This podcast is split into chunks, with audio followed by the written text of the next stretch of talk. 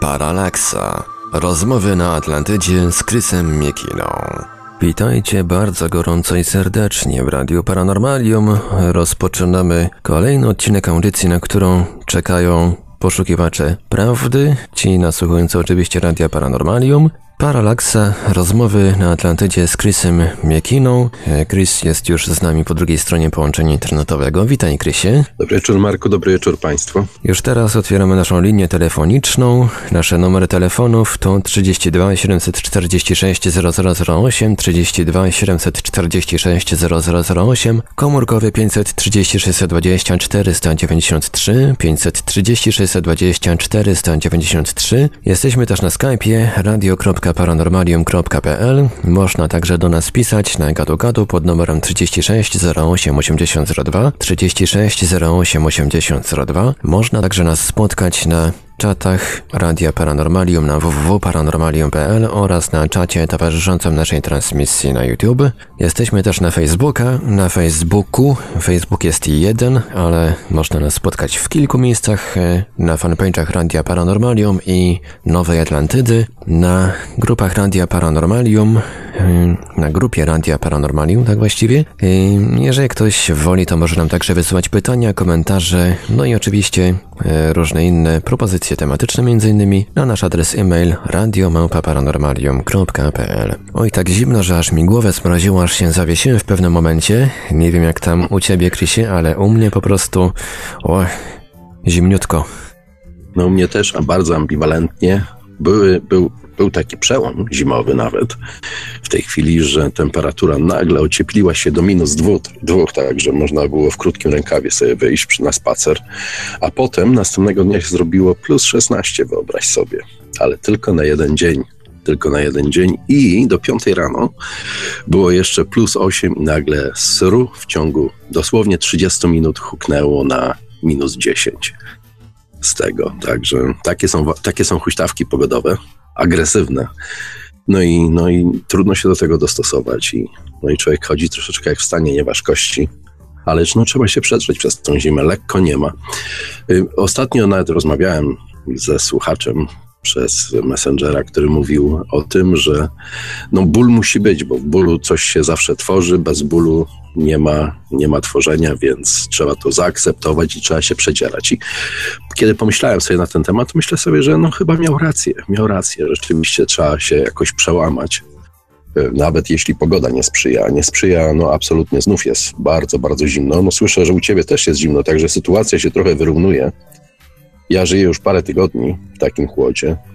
No i Wyrównuje się w sensie, że teraz u mnie też jest zimno, a tydzień temu było cieplej, tak? Aha. No właśnie, no właśnie, także jest już takie ogólne, a nie miejscowe, globalne schłodzenie. No ale w końcu jest zima, więc chyba nie ma co narzekać. Tak w zasadzie chyba powinno być, prawda? Chociaż wydaje się ona być trochę chłodniejsza niż te wszystkie. No ale o pogodzie mówiliśmy w zeszłym tygodniu, także dzisiaj może sobie ten temat troszeczkę odpuścimy. Ja na chwilę chciałbym powrócić do tego charakteru naszej audycji, bo audycja ma, ma podtytuł, to są rozmowy na Atlantydzie, czyli w zasadzie takie założenie mamy, żeby ewentualnie mieć okazję z Państwem porozmawiać, dlatego że robienie tych wszystkich rozmaitych audycji, spotkań, wpisów, tych wszystkich historii związanych z interesującymi sprawami, jakie wokół nas się rozgrywają, no one niestety dzieją się zawsze w jakiś sposób jednostronny i ten kontakt jest y, taki bardziej utrudniony, dlatego że no, trzeba się skontaktować, a to przez Messengera, a to przez e-mail, czy jakieś inne media. Natomiast tego typu audycja, jaką mamy dzisiaj, unikalna audycja, która jest prowadzona na żywo, no sprzyja ewentualnym rozmowom, a ostatnio nam te rozmowy coś nie idą. A dla mnie jest to no, o tyle ciekawe, bo rzeczywiście chciałbym poznać Państwa i opinie, i ewentualnie Wasze poglądy, i ewentualnie propozycje tematów, czym, czym można by się zająć e, w przyszłości, po to, żeby w jakiś sposób podtrzymać nie tylko Państwa zainteresowanie, ale jednocześnie niczego nie opuścić, bo dzieje się wokół nas sporo różnych rzeczy jest też wiele najrozmaitszych nieporozumień, no i często dochodzi do takich sytuacji, ja to zauważam, na przykład w niektórych komentarzach, że ludzie wpadają w taki jakiś ferwor religijny i na przykład wierząc w coś, yy, zachowują się czasami jak fanatycy. Nie masz, Marku, takiego wrażenia, że coś się zmieniło w ciągu ostatnich paru lat, że nagle pewne poglądy, które wydawałoby się, że sprzyjają dyskusji i rozmowie, no one sprowadzają ludzi na jakieś skrajne pozycje i walczą, jakby to była właśnie kwestia wręcz, wręcz jakiejś, nie wiem, religii, wiary. Wiadomo przecież, że mówimy ciągle o tematach, które są płynne, gdzie nie ma i nie ma szansy na jakiś ostateczny dowód, przynajmniej na razie, przynajmniej te wszystkie lata tych wszystkich badań, dyskusji, rozmów, przedstawiania najrozmaitszych faktów i argumentów, no one to potwierdzają, że możemy się skupić na dyskusji, jest to najlepsza rzecz, którą, która może nas przez ten temat w jakiś sposób przeprowadzić. UFO jest takim właśnie na przykład tematem. O UFO dyskutuje się już od ponad 70 lat, yy, od momentu, kiedy nazwano to zjawisko właśnie w ten sposób.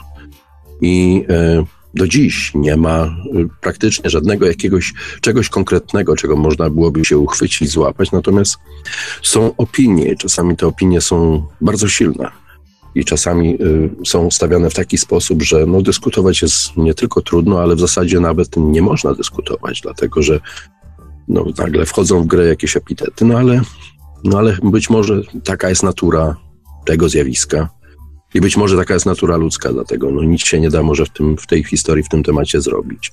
Natomiast jeśli chodzi o UFO, no to wydaje się, że że no jest to temat w tej chwili absolutnie topowy, z tego względu, że no panuje to i rozgrywa się na naszych oczach to ujawnienie. Kilka razy już się na ten temat wypowiadałem. Obserwuję go bardzo dokładnie, bo wydarzyło się coś e, absolutnie niezwykłego, nieoczekiwanie. Weszły w to różne oficjalne agencje rządowe, e, takie jak na przykład CIA, albo takie jak Pentagon, nawet, które pokazały różne zdjęcia Y, podały nazwiska ludzi i jednocześnie w jakiś sposób, można powiedzieć bezpośredni, co jest zdumiewające samo w sobie, w jakiś sposób bezpośredni potwierdziły, że UFO jednak istnieje, że jest realnym, prawdziwym zjawiskiem, że nie jest to gaz bagienny, że nie jest to przywidzenie, ani żadna jakaś fatamorgana, miraż, coś w tym rodzaju. Tak było to przez lata. I przywykliśmy do tego i teraz nagle stoimy wobec sytuacji, kiedy mówi nam się wprost, że ono jest, pokazuje się zdjęcia, filmy nawet, organizowane są różne organizacje, takie jak na przykład y, ta Academy to the Stars, która jest troszeczkę takim niewypałem, ale widać tutaj pewien proces i oczywiście trzeba się w jakiś sposób do tego ustosunkować. Także dzieje się niesamowicie dużo i myślę, że wkraczając w taki rodzaj jakichś, nie wiem, może nowych czasów, nowego spojrzenia na, na rzeczywistość, może ten XXI wiek niesie ze sobą może coś kompletnie nowego. I, I, ja uważam, że jest to z pewnością związane z tym, że już jesteśmy na etapie takim, że lada chwila przekroczymy tą granicę, która do tej pory trzymała na nas, nas na, na naszej planecie i lada chwila, kiedy wyruszą w przestrzeń kosmiczną te wszystkie firmy, które będą czegoś tam poszukiwać, kiedy wyruszą ewentualnie e, różne wyprawy, które, których celem będzie na przykład zasiedlenie. W najbliższym terminie wygląda na to, że Mars jest takim celem w jaki sposób zasiedlić. Mówi się bardzo poważnie o tym, żeby zbudować bazy na Księżycu, żeby zbudować nawet bazy na asteroidach. Także dzieje się bardzo dużo. Powstało dzieje się teraz firm dużo są... na antenie Radia Paranormalium, bo właśnie dołączył do nas słuchacz telefoniczny. Halo, Radio Paranormalium, jesteśmy już na antenie. Halo, halo, czy się Witaj, słyszymy? Michał z Poznania się kłania. Korzystam z okazji, mam teraz przynajmniej czas, żeby z tobą pogadać, bo przez Facebooka się nie da. Yy, chciałem Witaj, Michale. tego, o czym zaczęliście zaczęliście mówić o właśnie tej wzmożonej takiej atmosferze podniecenia, skrajności, które występują w Polsce i nie tylko w Polsce, ale w Europie. Ja to też obserwuję z takim lekkim niepokojem. Pamiętam to, o czym mówiłeś, na temat e, faszyzmu i takich e, różnych manipulacji propagandowych, które pomimo to, że nam się wydaje, że żyjemy w świecie wolnych mediów, to one cały czas funkcjonują. Tak sobie pomyślałem, że na to najlepszym jakby lekarzem jest wiedza. E, to, co ostatnio jakby powoli się przebija na temat zwłaszcza korzeni naszej cywilizacji, tak? I to niestety uderza jakby w korzenie religii i przez to jest kontrowersyjny i może powodować również jakieś konflikty takie wychodzące jakby naprzeciw właśnie tej atmosferze tego wmorzenia, tego niepokoju. Ale jeżeli będziemy je opierać na jakichś rzetelnych takich badaniach, które, które się coraz częściej pojawiają, to myślę, że przebijają się może, no tak, one są cały czas, natomiast się przebijają troszeczkę jakby szybciej, łatwiej do wiadomości publicznej. No to, że to jest jakiś sposób, tak, że, że coraz poważniejsi naukowcy się e, zabierają za różne tematy, które dotychczas były tematami tabu. To jest, e, myślę, że najlepsze lekarstwo na, e, na, na tą właśnie tą atmosferę takiej nerwowości i tego e, to jest taki brak konkretu też, że, że dwie strony się przerzucają wyłącznie jakimiś obelgami czy propagandowymi hasłami, ale nie ma za tym żadnej konkretnej wiedzy, nie ma jakiegoś wsparcia takiego o jakieś fakty. Tak?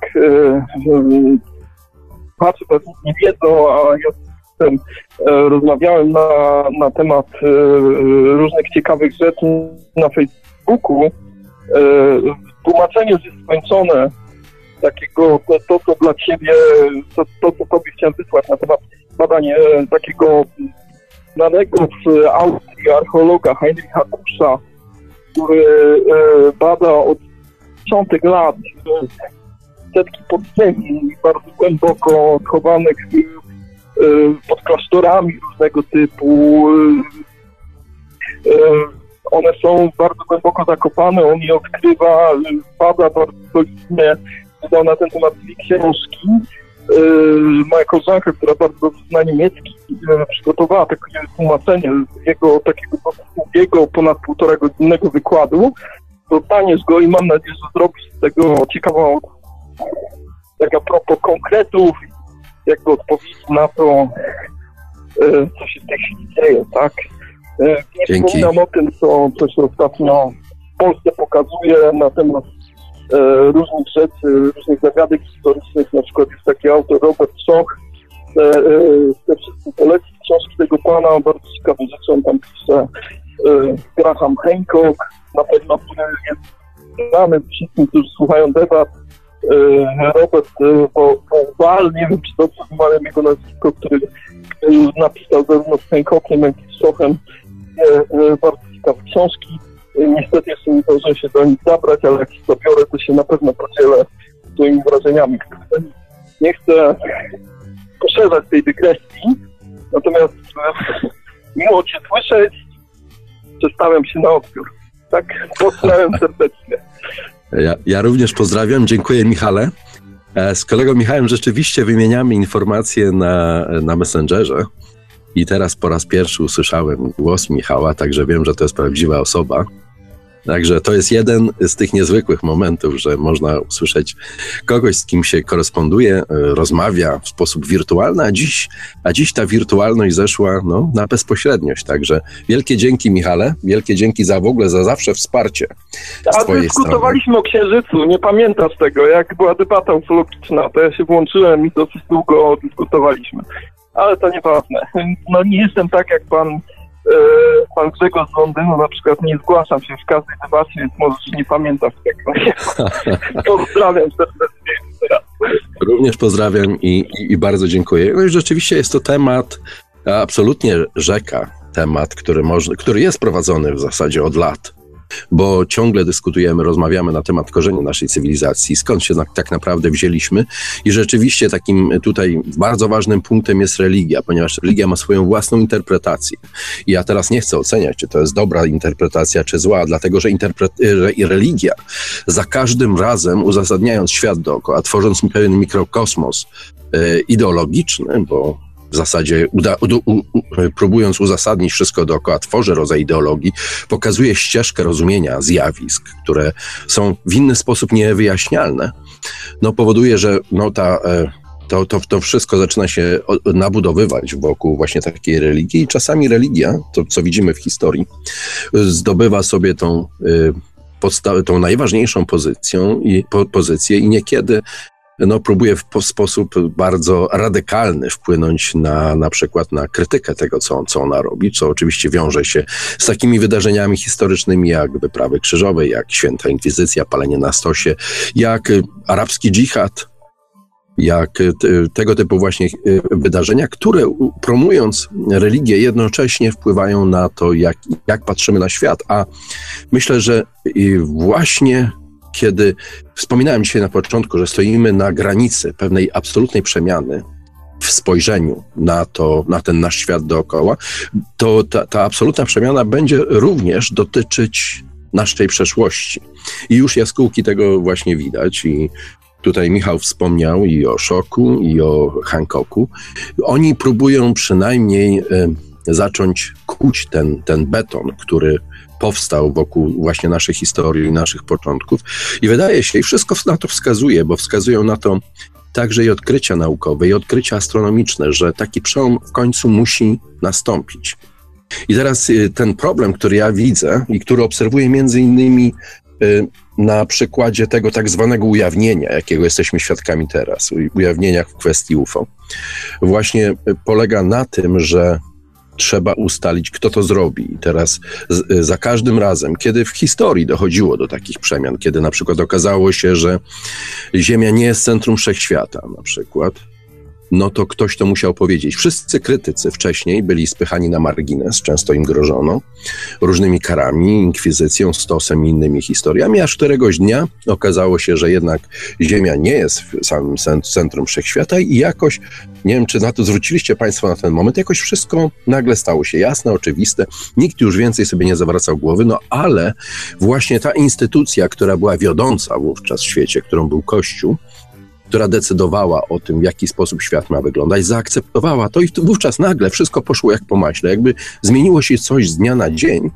i jednocześnie okazało się, że społeczeństwo przyjmuje to bez żadnego problemu. Nie wypomina Kościołowi, że jeszcze tydzień temu, że rok temu był zupełnie na innej pozycji. Nikt tego nie wypomina. Podobna historia dzieje się w przypadku odkrycia Ameryki. Przez lata przychodzą do tych wszystkich królów portugalskich, hiszpańskich, do różnych włoskich książąt przychodzą ludzie i mówią: Słuchaj, książę, królu, tam po tej drugiej stronie oceanu, no coś jest, bo ja tam byłem. Proszę bardzo, tutaj są na to dowody. Nawet jakiś paru Indian porwaliśmy, żeby ich pokazać. A oni wszyscy mówią, że nie, nie ma takiej możliwości, nie ma nic po drugiej stronie oceanu. Aż nagle wraca Kolumb a wcześniej wraca przed nim Pinzon, parę dni wcześniej, ale Pinzona nikt nie chce słuchać. Jest tylko jeden sposób i jedna droga właśnie tego ujawnienia, tego wskazania, y, że świat wyglądać ma tak, a nie inaczej. I Kolumn został jakby wybrany że to on ma właśnie dokonać, ma to zrobić i od tego momentu nagle świat się zmienia, wszystko przechodzi do porządku dziennego. I też nikt się nie zastanawia, co się, y, jak to się stało, że, że oj, słyszę jakiś pogłos. I mamy kolejnego słuchacza na antenie. Witamy pana Edka. Dobry wieczór panie Edku, jesteśmy już na antenie.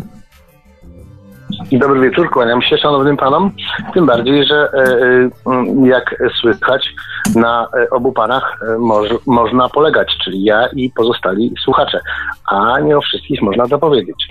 Szanowni panowie, w nawiązaniu do kwestii, która została gdzieś tutaj delikatnie poruszona, to jest takie wąskie grono, która sceptyków, krytyków, którzy również i na mojej skromnej osobie się lekko zawiesili, co mi bardzo jakoś tam szczególnie nie, nie przeszkadza. Jednakże zarzuca mi się e, e, jakby bałwochwalczość wobec, wobec e, waszej audycji, wobec waszego radia. A ja jestem po prostu człowiekiem, który stara się nie koncentrować na wyszukiwaniu błędów, które zawsze i wszędzie mogą się pojawić, bo nikt z nas nie jest doskonały. A jedynie w sposób obiektywny, ale jednak subiektywnie staram się wypowiadać na temat waszego radia i w ogóle tematów poruszanych w państwa, w panów audycjach. W związku z tym chciałem mm, właśnie w sposób subiektywny, obiektywnie powiedzieć, że odnoszę wrażenie, że od jakiegoś czasu debaty weszły, debaty ufologiczne, nie mówię tutaj o paralaksie, e, weszły w jakiś zakręt i mam nadzieję, że e, ten zakręt e, nie będzie inaczej, że, że debaty wychodząc z tego zakrętu nie, nie, nie wpadną w jakąś kraksę. To tak tylko tyle, co chciałem w tym temacie.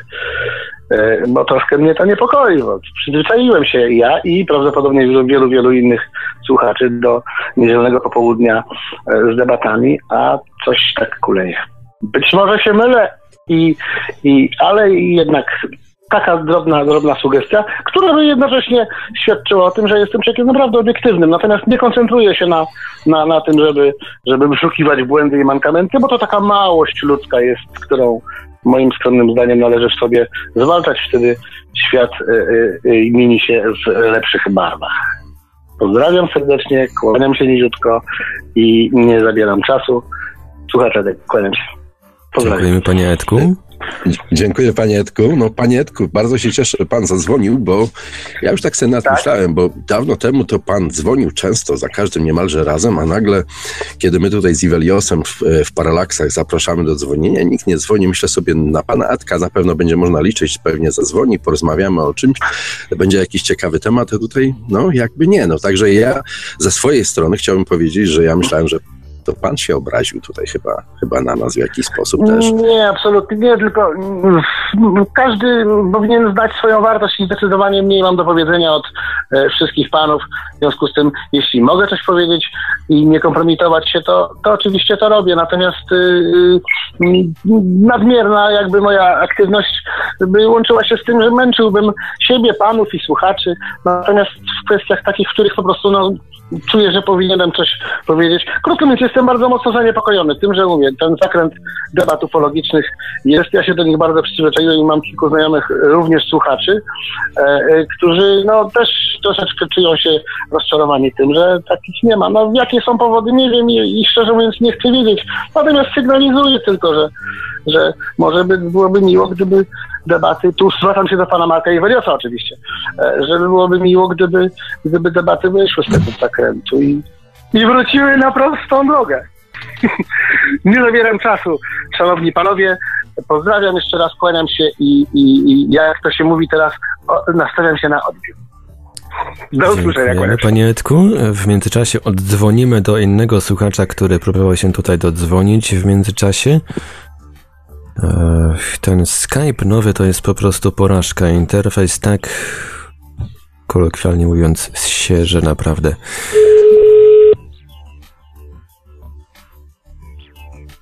Próbujemy się połączyć.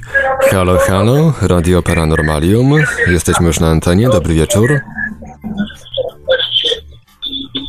Halo? Halo, halo. Prosimy słuchać tylko w telefonie przez czas rozmowy.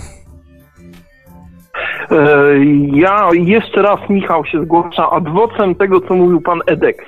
E, trochę mnie sprowokował, zwłaszcza, że bardzo uważnie się przysłuchuję temu, co on mówi, bo zawsze mówi fajnie i z sensem. E, nieraz był bohaterem audycji, które słuchałem z uwagą. I muszę powiedzieć, że po prostu myślę, że te zawirowania się mm, trochę skończyły, bo my musimy się przyzwyczaić do tego, że Chrisa już nie ma w debatach.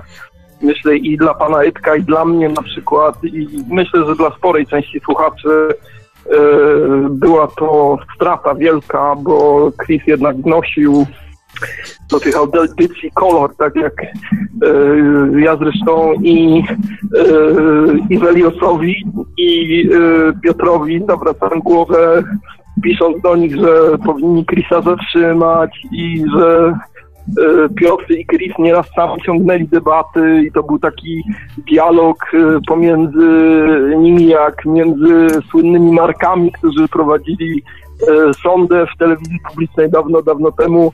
Myślę, że Chris pamięta tą audycję. Doskonale. I, no, i to był to był taki moment, o którym chyba pan Edek bardzo delikatnie e, chciał powiedzieć. Tak myślę, że, że, że to o to chodzi. E, a i jeszcze jedno, co, na, co, e, na co ani, e, ani Iwelios, ani Piotr, ani, e, ani Marek, pisarz science fiction nie mogą poradzić, ani nawet Chris by na to nic nie poradził, że po prostu w tych debatach o czym ja zresztą też brałem udział w dyskusji kilka debat temu i mówiłem o tym, że debaty zaczynają zjadać własny ogon, bo nie ma jakby sposobu na to, żeby uciec trochę przed tym, że ta tematyka po prostu kręci się cały czas wokół e, tych samych rzeczy, wątpliwości są cały czas takie same i to powoduje, że, że e, jakby trudno jest, o czym zresztą też Piotr też o tym mówił, e, co powoduje właśnie problemy takie dyskusyjne i powoduje, że jest coraz większy problem, żeby znaleźć temat, o którego już nie poruszano, bo jakby Y, faktów jest cały czas ograniczona liczba, o których można dyskutować. Y, wątpliwości, tak jak mówiłem, już się powtarzam, wątpliwości cały czas są te same i przez to dyskusja jest trudniejsza i będzie coraz trudniejsza, chyba że przekroczymy jakiś taki próg, tak, że coś się okaże, tak, coś wyjdzie na jaw, tak, albo, y, albo po prostu dokopiemy się jakiegoś, y, pójdziemy jakąś inną stronę, którą idą debaty niekontrolowane, tak, chociaż dla mnie jako sceptyka trochę za dużo tam tych tematów może paranormalnych, takich y, duchowych, wolałbym rozmawiać o konkretach. Bardzo fajne były te debaty właśnie o książce Hancocka na przykład, super bardzo mi się to podobało. Tego mi brakuje. No ale zobaczymy. W każdym razie e, za waszym pośrednictwem, panie Edku, nie martwmy się o te debaty, one będą cały czas, natomiast problemy, które są, na to pewnie będzie trudno znaleźć sposób. Natomiast Krisie, gdybyś kiedyś chciał wrócić do debat, wracaj, bo wszyscy słuchacze na ciebie czekają, to cię zapewniam. Pozdrawiam jeszcze raz i kończę, żeby nie przedłużać i nie dominować tutaj w tym programie. Tak, pozdrawiam. Ja również pozdrawiam, dziękuję bardzo za tak dobrą opinię. Myślę, że jest e, opinia na mój temat jest mocno, mocno przesadzona. Nie jest tak, jak może aż tak, jak, jak e, tu kolega wspomniał. Cieszę się bardzo przede wszystkim bardzo się cieszę z jednej rzeczy, że, że ta moja rola w debatach w jakiś sposób y, została doceniona i słuchacze ją w jakiś sposób widzą i odbierają. To bardzo cieszy. To oznacza, że jakiś ślad przynajmniej po mnie został w tych debatach. Natomiast y, nie zgadzam się diametralnie z, z kolegą, że tematy ufologiczne w jakiś sposób się kończą, że zaczyna się zjadać własny ogon. Jest, jest to absolutnie niemożliwe. Jestem zdumiony takim, takim podejściem, zrozumieniem tematu ufologia, zwłaszcza dziś, teraz, no, rozwija się w niezwykły sposób, dlatego że raz, że mamy po, czasami po kilkaset y, wydarzeń ufologicznych y, miesięcznie. Dwa, mamy y, rozwój nauki w takie dziedziny, które były no, nie, nie, kompletnie nieznane jeszcze 10, 15, 20 lat temu. I dlatego na podstawie współczesnych odkryć naukowych możemy jeszcze raz dokonać reewaluacji najrozmaitszych przypadków, jakie miały z przeszłości. W przeszłości one utknęły w martwym punkcie, nie można było wielu rzeczy ani wyjaśnić, a w zasadzie rozmyślanie na ich gdzieś zawsze mogło utknąć w martwym punkcie. Dziś są te nowe możliwości. Wiemy znacznie więcej, co się dzieje we wszechświecie. Znamy o wiele lepiej fizykę kwantową.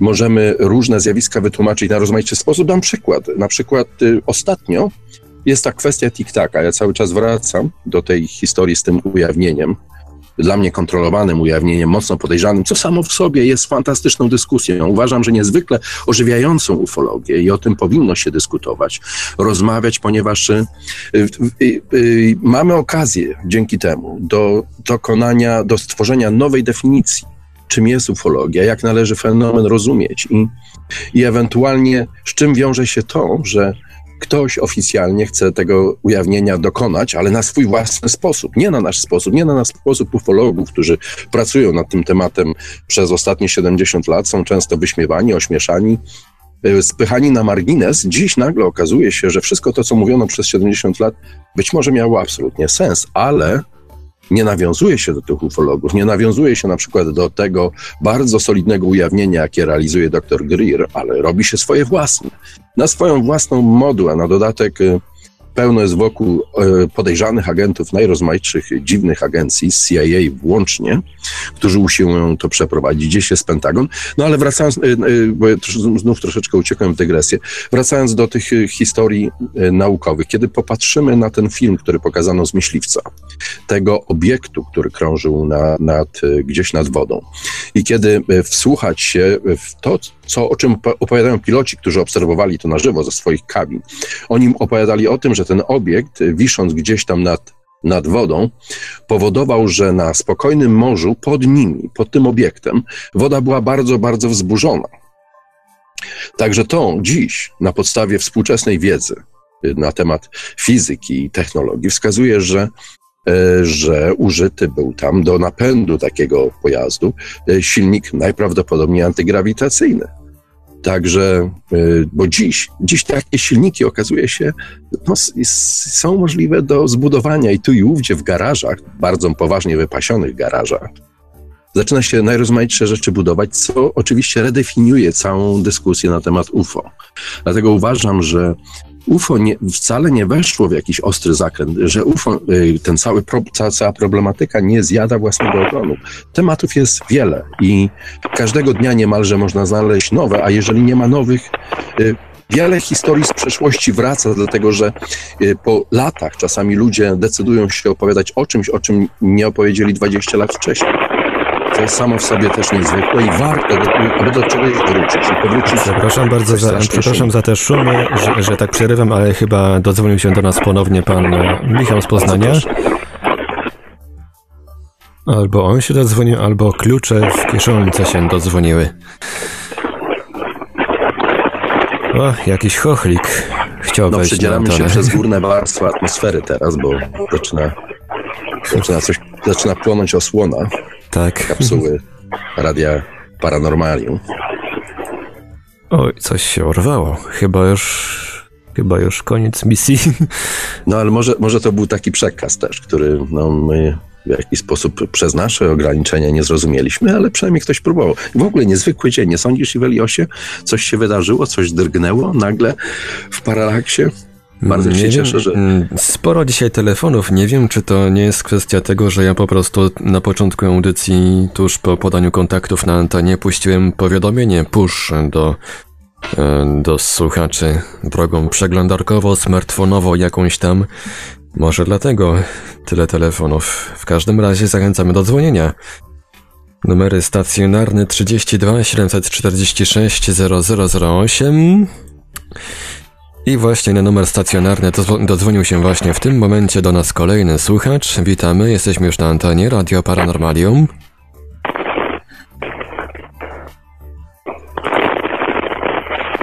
Halo, Radio Paranormalium, czy się słyszymy? Jest troszkę turbulencji. No, może następnym razem się uda. Tak. No ale to i tak, to jest, e, to jest 300% normy w porównaniu do poprzednich audycji. To już jest 400. Tak. 400%. Czwarty telefon dzisiaj. Także jest to na pewno w pewnym sensie audycja niezwykła. No i na przykład wracając do wypowiedzi, do wypowiedzi słuchacza, możemy wrócić do, do starszych historii. Na przykład ostatnio yy, czytałem o historii, która wydarzyła się w 1966 roku i uświadomiłem sobie, że praktycznie no, w, yy, w tych wszystkich dyskusjach, jakie ostatnio prowadziliśmy no, przez lata, na, na antenie, prowadziłem rozmowy ze słuchaczami, czy czytałem rozmaite blogi ufologiczne, w zasadzie nikt o niej nie wspomniał. Jest to historia z marca 66 roku. Jest to historia opowiedziana przez policjanta, więc osobę teoretycznie bardzo y, taką godną zaufania.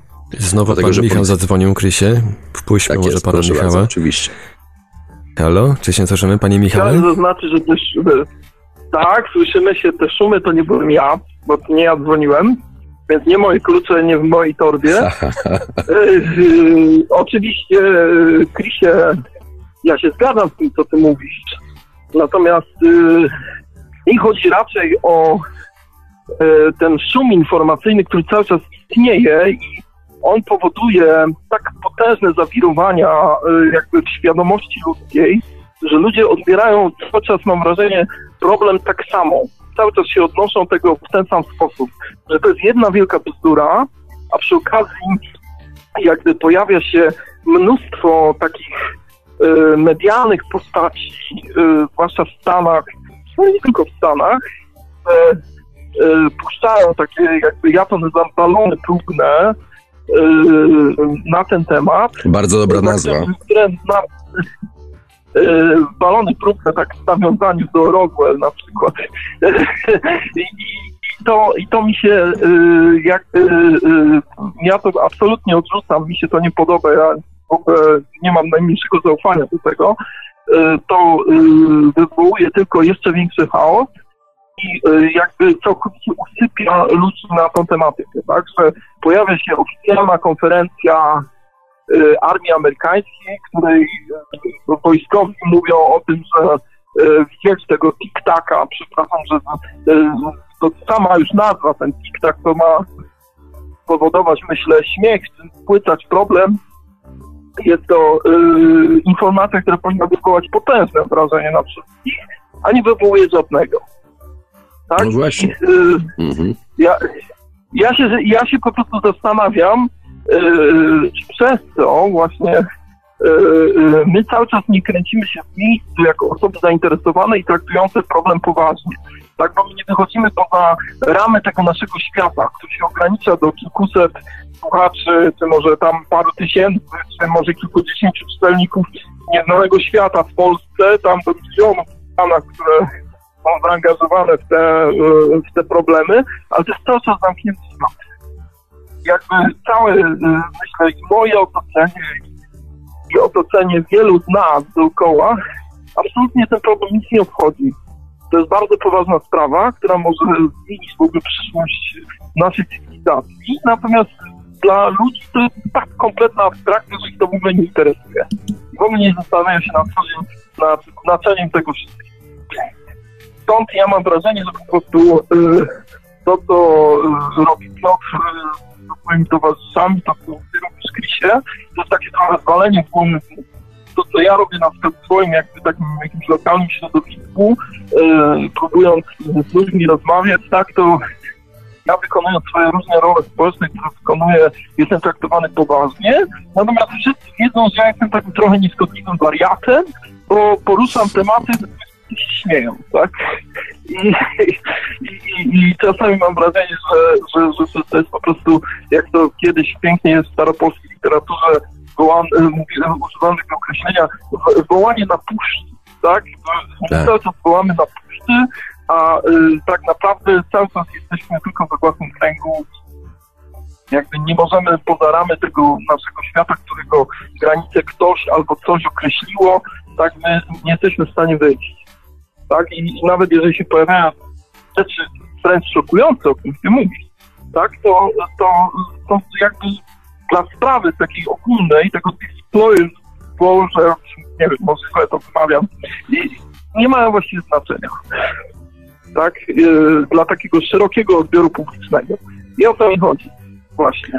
Że musi być to odkrycie Ameryki, tak, przez jakiegoś doznaczonego zamiast Kolumba, nie wiem, yy, tego DeLonga na przykład, DeLong coś powie, tak, pokaże jakieś zdjęcia i nagle y, będzie, będą wszyscy zainteresowani tym, żeby to DeLong był tym odkrywcą, tak, on będzie, na niego pójdą światła, reflektory i może tak to, może tak to ma odbyć ten DeLong, to jest oczywiście przykład jakiś, ja nie wiem, czy to będzie on, czy tak. ktoś inny, a może go nigdy nie będzie tak naprawdę. tak, te, tak, takie są moje smutne refleksje na, na ten temat. Dlatego ja mówię o zjadaniu własnego ogona. Może źle mnie zrozumiałeś tyle. Mm. Znowu się tak. wyłączam, bo ja chciałbym, żebyś mówił, a nie żebym ja mówił, bo to ty masz więcej ciekawych rzeczy do powiedzenia, tak? Nie, nie, to ja również pozdrawiam. Myślę, że to, co te twoje wszystkie uwagi są absolutnie znakomite i rzeczywiście wspaniale określają sytuację, w jakiej jesteśmy.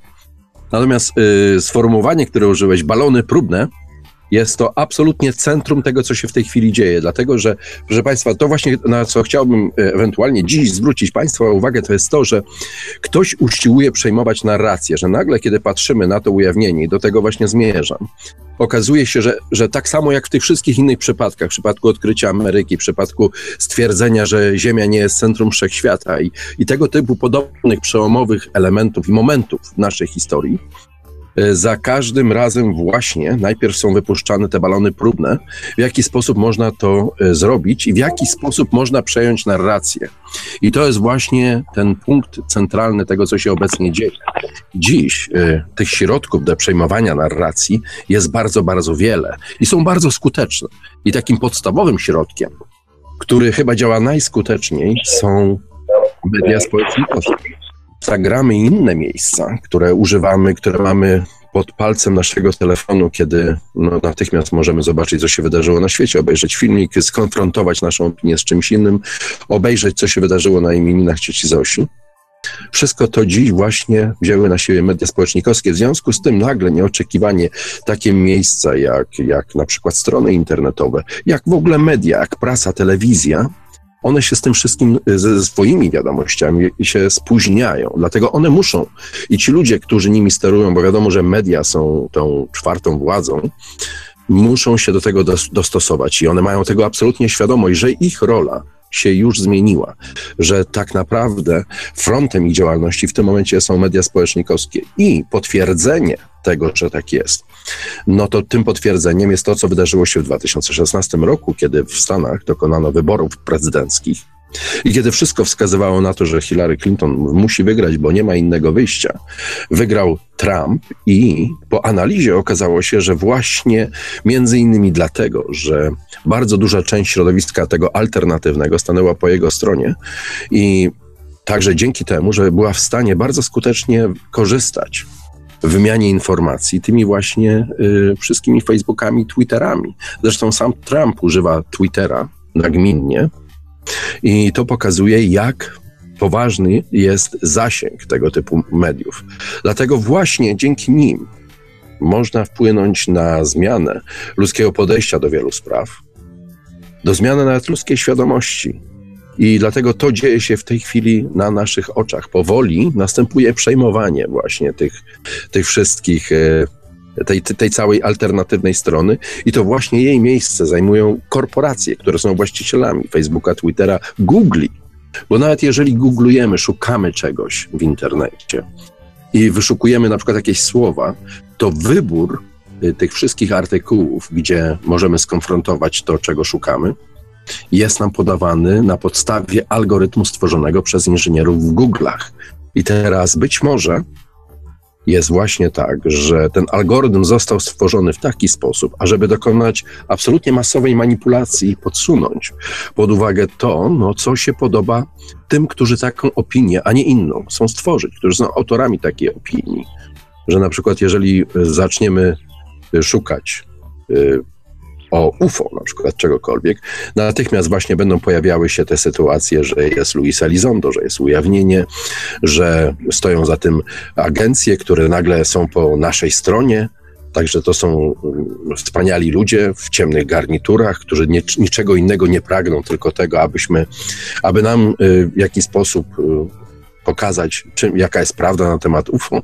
I nagle zapominamy o, tej, o, tym, o tym wszystkim, o tych wszystkich latach, kiedy to właśnie te agencje były czymś niezwykle mrocznym i hamowały jakie, jakiekolwiek poznanie właśnie tego, tego fenomenu, jakim jest UFO i nie tylko zresztą. I nie tylko. Wpływały na opinię publiczną w każdej sytuacji, jaka jest tylko możliwa. I obserwuję to teraz bardzo wnikliwie. Oczywiście punktem centralnym jest to, że następuje to kontrolowane ujawnienie i widzę jednocześnie ten, te, ten taniec agencji gdzieś w tle, które nagle zaczynają siebie w jakiś sposób wybielać i widać to było w przypadku, kiedy e, ujawniono akta na temat Kennedy'ego. Nieoczekiwanie, kiedy zaczyna się googlować akta na temat Kennedy'ego, opinie i oceny tego, co w nich jest tam napisane, nieoczekiwanie zaczyna się zaczynają się pojawiać informacje o tym, że jakoby Oswald ten, który jest podejrzewany o to, że to właśnie on był bezpośrednim zabójcą Kennedy'ego, o którym przez lata wszyscy wiedzieli o tym, że współpracował z CIA, że miał silne związki w CIA, zaczyna się nagle pojawiać, pojawiać informacja o tym, że być może on pracował dla KGB, tak, że jest to oczyszczanie tego przedpola y, agencji jaką, jaką jest CIA, która same początki są, od samego początku, od samego momentu, kiedy ona powstała, są niezwykle mroczne, gdzie widać y, olbrzymi wpływ tej agencji na to, co się dzieje w takim y, wielkim państwie jak Stany Zjednoczone, wpływowym państwie, państwie, które posiada broń nuklearną i które generalnie jest światowym mocarstwem. To właśnie CIA ma bardzo dużo do powiedzenia, to właśnie CIA powołuje i obala prezydentów i praktycznie gdzieś za kulisami tworzy swoją własną politykę. Ja nadal nie wiem, czy ja jestem w próżni, Marku, czy, czy mnie słyszysz? Słyszę, słyszę. Chyba oby, ob, obydwa jesteśmy w próżni razem z, czekaj, z iloma 176 słuchaczami. Czyli, czyli jesteśmy na antenie, tak? Tak. Aha, aha, no bo już zacząłem się obawiać, że w zasadzie jestem tylko ja i mikrofon i ewentualnie logo Radia Paranormalium. Także, y, także dlatego, z tego powodu, wracam szybko do tematu, bo już zaczyna nam tem, trochę czasu uciekać. Bardzo się cieszę, że słuchacze tak żywo reagują i mają tak doskonałe spostrzeżenia. No dzisiaj I dlatego właśnie czasu troszeczkę mamy więcej, także możemy troszkę pociągnąć. Tak. Tak, to będziemy czekali na ewentualnie następne telefony. Bardzo się cieszę, że Państwo zdecydowaliście się do nas zadzwonić fantastyczne rozpoczęcie nowego roku, żeby móc właśnie wymienić myśli, informacje, ewentualnie ustawić e, to, w jaki sposób realizowane będą kolejne programy, czy to będą debaty, czy to będzie mój, mój własny program i w Radiu Paranormalium e, Paralaksa, no i oczywiście Polaraxa, moja najnowsze, moje najnowsze dziecko, które no, z oporami, ale powoli rośnie i, i, już jest w tej chwili 18 odcinków, 19 już jest w robocie, także już troszkę tego jest, natomiast ciągle jestem niezadowolony, że produkcja mogłaby być większa, produkcja oczywiście w cudzysłowie. I właśnie y, wracając do, do, do, do, tego ujawnienia i do tych wszystkich historii, widać wyraźnie, że te, że te właśnie media społecznikowskie, że te wszystkie Facebooki, Twittery, one w tej chwili e, powoli zaczynają przejmować tą przestrzeń, że nagle to one zaczynają odsuwać e, tą stronę alternatywną od głosu i zaczynają przejmować jej rolę. Bo nawet jeżeli Państwo sami zwróćcie uwagę, co się dzieje, jak wiele tego typu historii informacji właśnie uzyskujecie przez te właśnie media, uzyskujecie właśnie przez Facebooka czy przez, y, przez Twittera.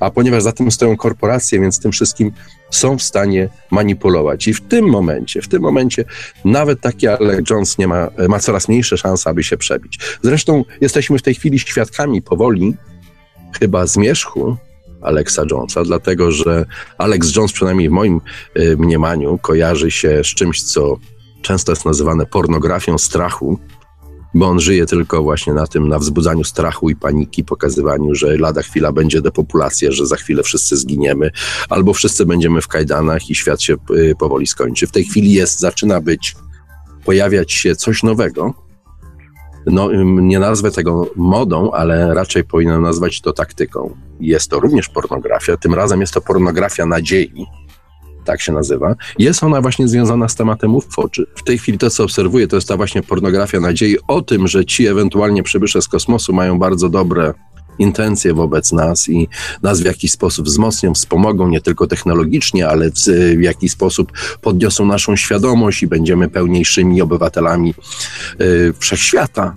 Są to absolutnie niezwykłe rzeczy i kiedy patrzę ludzi, za, którzy za, za, y, za tym wszystkim stoją, no po prostu nie mam do nich y, zaufania.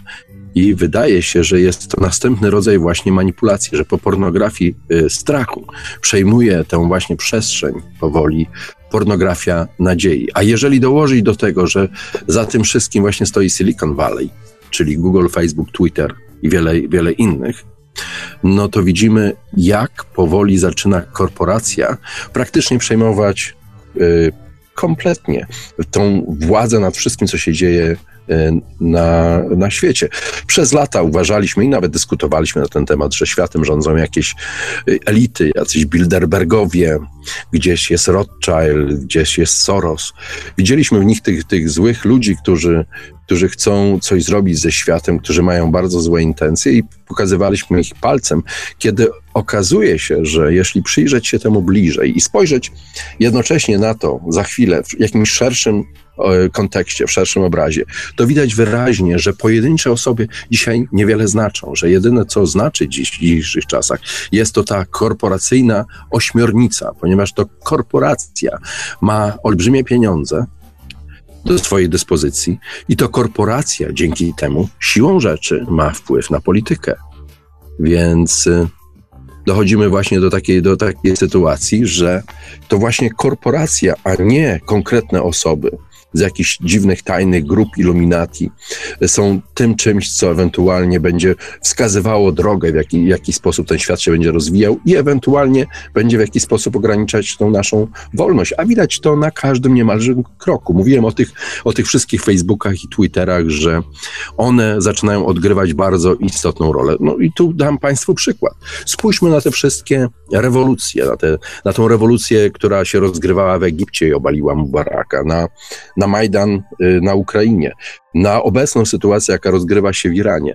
Za każdym razem ci ludzie zbierają się, rozmawiają ze sobą, y, umawiają się, opracowują taktykę tylko dlatego, że właśnie mają do swojej dyspozycji te wszystkie właśnie społecznikowskie media. Mają te Facebooki ze sobą, te Twittery i dzięki temu mogą się w stanie skrzyknąć. Z jednej strony wygląda to świetnie, że istnieje takie właśnie medium, które wydaje się być kompletnie niezależne, że można się właśnie spotkać i zademonstrować swoją własną opinię wobec kogoś czy czegoś, ale z drugiej strony ktoś za tym stoi i co jakiś czas pojawiały się właśnie takie pogłoski, że y, w takich miejscach pojawiają się panowie, którzy dysponują technologią, która jest w stanie takie połączenie wszystkim zapewnić tylko po to, żeby właśnie dokonali rewolucji w swoim kraju, co pokazuje, co pokazuje, że tacy ludzie jak, jak, jak Soros, jak być może Rothschild są tak naprawdę marionetkami właśnie e, w rękach korporacji.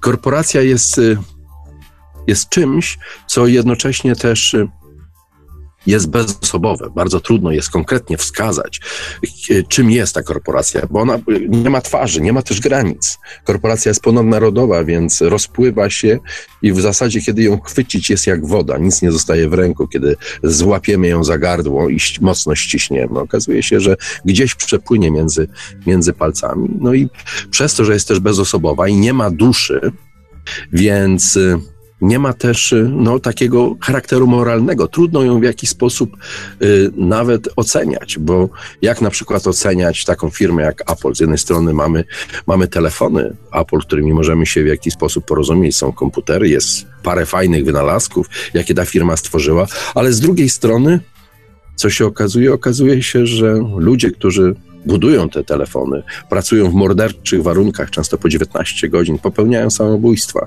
I co robi wtedy korporacja, żeby tym samobójstwom zapobiec? Korporacja taka jak Apple w Chinach, proszę Państwa, zawiesiła po prostu siatkę dookoła tego budynku, w którym się te telefony robią. Także teraz taki samobójca potencjalny, skacząc, spada na siatkę i może tam go pozbierają z tej siatki i go zagania, zaganiają z powrotem do, do, do pracy. I to jest właśnie, to pokazuje, opowiadam to o tym dlatego, że to pokazuje, jak bezduszna jest ta korpo, jest, jest korporacja i w jaki sposób znajduje rozwiązania dla świata, że tutaj jest to oczywiście w mikroskali, ale da się to przenieść na, na znacznie większą y, skalę właśnie globalną. W momencie, kiedy ten cały nasz światowy ustrój zmienia się właśnie na, na, ten, na ten który mamy obecnie, gdzie to korporacja ma najwięcej do powiedzenia, gdzie już y, nie ma takich ludzi jak na przykład jeszcze w XX wieku silne osobowości typu Hitler, Mussolini czy Mao Tse-tung, czy nawet Fidel Castro, okazuje się, że ten eksperyment się nie powiódł z tego typu silnymi osobowościami. I dziś tak naprawdę powoli te granice się rozmywają i tylko i tylko y, kiedy się określi granice korporacji, można określić granice wpływów na świecie. Dlatego korporacja, mając do dyspozycji tą technologię, którą my mamy w naszych kieszeniach, którą używamy na co dzień, której w zasadzie przy, przywykliśmy do tego, żeby ufać, zauważyła, że jest w stanie wpłynąć również na nasze poglądy. I kiedy okazało się, i tu właśnie robię ten powrót do punktu, z którego wyszedłem, nie była to dygresja, tylko pewne określenie dłuższe i większe i szersze tego tematu, kiedy okazało się, że to właśnie ludzie, którzy myślą alternatywnie, spowodowali, że Trump został wybrany na prezydenta. I to nie dlatego, że ci ludzie go kochali, tego Trumpa i tak bardzo go wspierali, żeby go wygrać, wy, żeby go wybrać na prezydenta. Ludzie generalnie w Stanach wsparli Trumpa dlatego, żeby nie wygrała Clinton, która po prostu jest przypadkiem według mnie klinicznym pod każdym względem. Osoby, y, która nie powinna pełnić żadnej funkcji. Więc był to rodzaj protestu i to właśnie pokazało, jak poważny wpływ mają właśnie media alternatywne, że trzeba się z nimi liczyć, że mają one znaczenie. No i stąd ta idea, ażeby je właśnie przejąć. I dziś właśnie, to przynajmniej ja obserwuję, tego typu media, właśnie te wszystkie alternatywne, są powoli przejmowane przez korporacje, które widzą no, olbrzymią szansę dla siebie, a jednocześnie są w stanie wyeliminować wszystkich tych, którzy stanęliby e, przeciwko nim, właśnie ze względu na tą technologię, jaką, jaką właśnie dysponują i używają, i my używamy jej na co dzień. Przywykliśmy do niej. I stąd właśnie, kiedy patrzymy na UFO, wracamy do tematu, do tematu UFO, i kiedy obserwujemy ten rodzaj ujawnienia, jakie się dokonuje, jest on, jest to, to ujawnienie jest budowane na bardzo podobnej zasadzie. Jest to, jak wspomniał tutaj słuchacz, jest to takie właśnie wypuszczanie próbnych balonów, że następuje to ujawnienie, i dokonywana jest, dokonywane jest w pewnej określonej formie i sprawdza się bardzo uważnie, bo dziś są do tego do tego są, jest, istnieje diagnostyka, która jest w stanie sp sprawdzić reakcję moją, państwa, każdego nawet Marka Senka i Veliosa. Reakcje na temat właśnie takiego ogłoszenia, że nagle jest jakiś tik-tak, że nagle Pentagon ujawnił jakieś akta i że robi to na przykład DeLong. DeLong nigdy nie będzie bohaterem. DeLong był właśnie takim balonem próbnym. Balonem, który niestety spalił na panewce i obawiam się, że być może już o DeLongu więcej nie usłyszymy, dlatego że ta koncepcja w taki sposób dokonania ujawnienia się nie sprawdziła. Ten próbny balon po prostu pękł i e, DeLonga zastąpił ktoś inny. W tym momencie był to właśnie ten Luis Elizondo, który wyskoczył jak diabeł z pudełka, który pokazał jakieś filmy, powiedział, że ma ich znacznie więcej, który, jak się okazuje, w przeszłości pracował w kontrwywiadzie. Był to człowiek, który żył z tego, że kłamał. I teraz ten człowiek nagle staje się twarzą ujawnienia i mówi tak zwaną prawdę na temat UFO. Jest to coś absolutnie niezwykłego i pokazuje, w jak absurdalnym świecie żyjemy, ale co robią media? Główne media, te mainstreamowe, one całą reklamują całą historię, pokazują Elizondo jako wręcz zbawiciela świata. I jest to następny próbny balon, bo jeżeli Państwo obserwujecie ten temat UFO i ujawnienia, które ma miejsce obecnie uważnie, no to zapewne zwróciliście uwagę, że nagle po tym, jak Elizondo było y, y, gęsto w informacjach niemalże każdego dnia, wszystko nagle zostało ucięte jak nożem. Po prostu nic się nie dzieje. Nagle gdzieś ten człowiek kompletnie zniknął. I dlatego wydaje się, że chyba mamy do czynienia z tym, że pękł następny próbny balon że ten rodzaj y, ujawnienia również nie zadziała. Co oznacza, że tych, tych próbnych balonów będzie wypuszczane więcej i w końcu zostanie wypracowana koncepcja, która będzie pasowała do tego, co właśnie o czym co bardzo przytomnie i słusznie zauważył nasz słuchacz, który powiedział, że jakoś to ludzi nie obchodzi. Więc szukana jest w tej chwili metoda, w jaki sposób to ludzi jednak obejdzie, w jaki sposób y, będzie to ważne w ich życiu i wreszcie trafi do ich świadomości i będzie brane pod uwagę jako coś bardzo istotnego. Dlatego y, dziś, te czasy, w których my żyjemy, kwestia UFO, pozaziemskiej cywilizacji, eksploracji kosmosu, wszystko to łączy się ze sobą, nowych technologii, a także transformacje, jakie dokonywane są niemalże w każdej dziedzinie życia, bo widzimy pewien duży kryzys w religii. Religie przestały być monolitami, nie, niektóre religie częściowo usiłują się gdzieś okopać w swoich takich jakichś, nie wiem, fundament, fundamentalistycznych obozach. Widać to w świecie islamskim, ale widać to też w świecie chrześcijańskim, gdzie większość tych właśnie ludzi, którzy widzą, że rola religii zaczyna spadać, e, ich zdanie, ich pojęcie religii, rozumienie religii staje się coraz bardziej fundamentalistyczne, nie ma żadnej elastyczności ani tolerancji.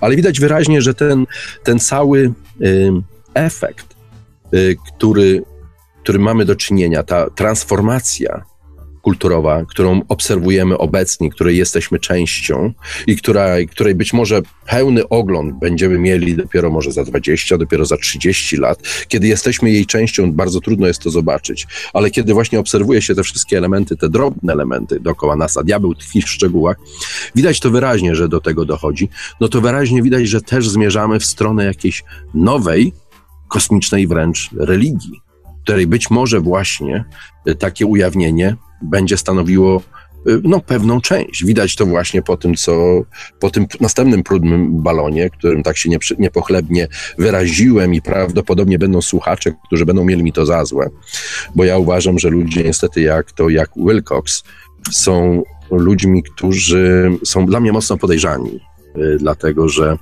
usiłują przejąć pewną jakąś sferę duchową. I właśnie to, co oni robią, wygląda to wręcz jako pewien rodzaj religii, jednocześnie są świetnie finansowani, co pokazuje, że ktoś ich wspiera w sposób bardzo umiejętny i że jest to pewna, pewien rodzaj, pewna taktyka. I że być może właśnie nowe czasy, gdzie wszystko to, co było związane z przeszłością, a więc y, narodowość, a więc y, na przykład granice państwowe, różnice kulturowe, gdzie mają, y, i to wszystko ma, ma zaniknąć i zamknąć się w tym jednym globalnym tyglu, w jednym globalnym koktajlu, do którego zmierzamy coraz silniejszymi i mocniejszymi krokami, co widać na każdym kroku, chociażby w tym, że Europa, która przez tysiące lat, może, może można tak powiedzieć, że przez tysiące lat utrzymywała pewną swoją tożsamość, utrzymywała bardzo silne poczucie własnej odrębności i to w sensie narodowym, bo kraje po prostu były w stanie prowadzić wojny po 30 lat ze sobą o to, że ktoś jak Pawlak wrył się na trzy palce w jego granice. Dziś, dziś okazuje, wydaje się, kiedy popatrzy się na to wszystko, na ten napływ imigrantów, na, na zmiany w pojmowaniu bardzo podstawowych rzeczy y, w, w życiu. Y, zmiana, kiedy zmienia się, nie wiem, pewną y, filozofię w życiu, widać wyraźnie, że bardzo niewiele trzeba, ażeby, ażeby ta rewolucja zaszła i żeby w pewnym momencie ta granica, te wszystkie historie, które świadczyły o odrębności Europy, świadczyły o odrębności narodowej i kulturowej, one po prostu pękły jak bań, bańka mydlana. Po prostu pokolenie ludzi takich jak ja, czy część słuchaczy dzisiejszej audycji, w momencie, kiedy odejdzie, sama odejdzie, bo niestety taki, taki jest los człowieka, że przychodzi na ten świat i odchodzi, wówczas pokolenie, które nadejdzie, nie będzie miało problemu, żeby, ażeby rozumieć to wszystko inaczej. I tą zmianę się właśnie dokonuje między innymi właśnie poprzez te wszystkie elementy, o których mówiłem wcześniej, które wyraźnie na nas wpływają, które są, są przejmowane i dlatego tak bardzo trudno jest znaleźć miejsce, albo źródło, na którym rzeczywiście można polegać, ale jednocześnie, jednocześnie póki jeszcze cały ten teren nie został do końca przejęty i jednocześnie, gdy widzimy, skąd przychodzi to zagrożenie, jesteśmy w stanie zareagować. I ja dziś sygnalizuję, że ja coś takiego widzę, że widzę to, zagrożenie i, i, i jeżeli wszyscy razem je zobaczymy, czy większość z nas zobaczy, to my w stanie jesteśmy się również jakoś okopać, widzieć to wszystko no i reagować, mieć swoje własne zdanie, swoją własną opinię i tworzyć swoje własne wnioski. Nie dać się po prostu zalać tym, y, czym usiłuje się nas zalać, tym, to, to, tym wszystkim, co jest y, wokół nas teraz, a widzę, że wiele rzeczy jest w bardzo dobry sposób wykorzystywane właśnie w tych wszystkich balonach próbnych których jest bardzo wiele. Między innymi takim elementem jest na przykład efekt Mandeli. Efekt Mandeli stał się w pewnym momencie bardzo popularny. Wszyscy ludzie na ten temat rozmawiali, zaczęli się zastanawiać, czy rzeczywiście są jakieś różnice w tym, co się wydarzyło, co pamiętają na przykład, a co, o czym się mówi obecnie. Stąd właśnie te, te pierwsze historie, mm, które wybuchły najpierw w Stanach, były to czy Bernstein, czy Bernstein, czy Amir Faderluk, czy może trochę inaczej. Potem okazało się, że do tego dochodzą jeszcze inne rzeczy. Oczywiście sam efekt Mandeli ma swoje źródło w tym, że jakoby są ludzie, którzy pamiętają, że Mandela zmarł, a okazuje się, że no, wcale nie zmarł, że żyje dalej. I, i, i stąd właśnie ten efekt y, nagle stał się częścią takiej publicznej świadomości. Ludzie go przyjęli i zaakceptowali. I dziś na bazie tego właśnie efektu Mandeli no zaczyna się, zaczyna się wprowadzać właśnie te nowe balony próbne. zaczyna się próbować, patrząc jak działa efekt Mandeli, zaczyna się używać tego właśnie efektu jako czegoś, co, dzięki czemu można wprowadzić coś do y, publicznej świadomości, czyli zmienić coś, co no, ludzie bardzo dobrze pamiętają, co wydarzyło się 20-30 lat temu. Także w taki sposób, yy, w taki sposób to widzę, że, że ewentualnie właśnie te wszystkie elementy, które z jednej strony są fascynujące, a z drugiej strony okazuje się, że mogą mieć bezpośredni wpływ, wpływ na nas, tak jak na przykład pojęcie światów równoległych, które też idealnie wkomponowywuje się w efekt Mandeli, że gdzieś te światy równoległe się ścierają ze sobą, następuje jakieś, jakieś miejsca, gdzie one się mieszają z naszym światem, w którym my żyjemy. I dlatego sprawy wyglądają inaczej niż, niż wszystkim się to, to wydawało. To, tego typu właśnie wnioski są y, wykorzystywane właśnie do bardzo praktycznych rzeczy, jak między innymi to, co, o czym wspomniałem wcześniej, do wybielenia agencji CIA, która ma w dzisiejszych czasach być właśnie tym, tym frontem tego, tego ujawnienia i mają to być nasi obrońcy właśnie, ewentualnie przed zagrożeniem ze strony UFO, ale także przy, do, do, do zrozumienia y, tego, tego właśnie, czym jest to zjawisko, no i zaakceptowania go, bo rzeczywiście, kiedy patrzy się na to, w jaki sposób jest prowadzone obecne ujawnienie i kto w nim uczestniczy, jest to fakt, którego nie da się nie dostrzec i nie da się przejść nad tym do porządku dziennego machnąć ręką i powiedzieć, a nic nowego się nie wydarzyło, wszystko to samo, wszystko to samo. Nie to samo. Nie to samo. Największe światowe media, telewizje, ludzie, instytucje, wszyscy są w to w tej chwili uwikłani. I ma rację słuchacz, który nagle powiedział, że no dobrze, to wszystko się dzieje, rozgrywa i rzeczywiście są instytucje, mówią tak, UFO istnieje, ale ludzi to za bardzo nie obchodzi jakoś. Nie wpływa na ich życie w jakiś większy sposób nie zawracają tym sobie za bardzo głowy. Jest to interesujące. Stąd te nowe właśnie balony próbne i stąd właśnie y, ta próba moja w tej chwili, może trochę chaotyczna, zrozumienia sytuacji, ale wszystko jest płynne, wszystko jest w nieustannym ruchu, także jest do oceny każdego dnia. Każdego dnia dochodzą do tego nowe elementy. Dlatego właśnie między innymi, kiedy tworzę tą swoją nową dziecinę, dzie, dzie, chciałem powiedzieć dziecinę, nie dziedzinę, Oczywiście moją nową dziecinę, którą jest Polaraxa. Wstawiam tam szereg różnych informacji. Czasami one mogą się wydawać, że są one troszkę bez kontekstu, ale w którymś momencie one znajdą, i mogę to Państwu przyrzeć, zastosowanie. Ja już jestem tym, w tym ruchu, to złe słowo, bo w żadnym ruchu nie jestem, nigdy nie byłem w żadnej organizacji prawdopodobnie do żadnej nigdy się w moim życiu nie, nie zapiszę. Ale y, Badam te, tego typu zjawiska. Może badam to też to złe słowo, za duże słowo. Obserwuję je, obserwuję je i oceniam. Obserwuję i oceniam od dobrych wielu, wielu lat już nie chcę y, się chwalić, ile to 10 lat trwa tego typu ta moja obserwacja. I kiedy, kiedy następuje taka refleksja, kiedy popatrzeć na to, co się robiło kiedyś, bo czasami trafiają mi w ręce moje stare, dawne notatki, stare wpisy, stare historie, które gdzieś tam próbowałem y, gdzieś za, za, za, zanotować i, mm, no i zachować w pamięci. Widać tą, tą transformację, jaka zachodzi właśnie przez te wszystkie lata.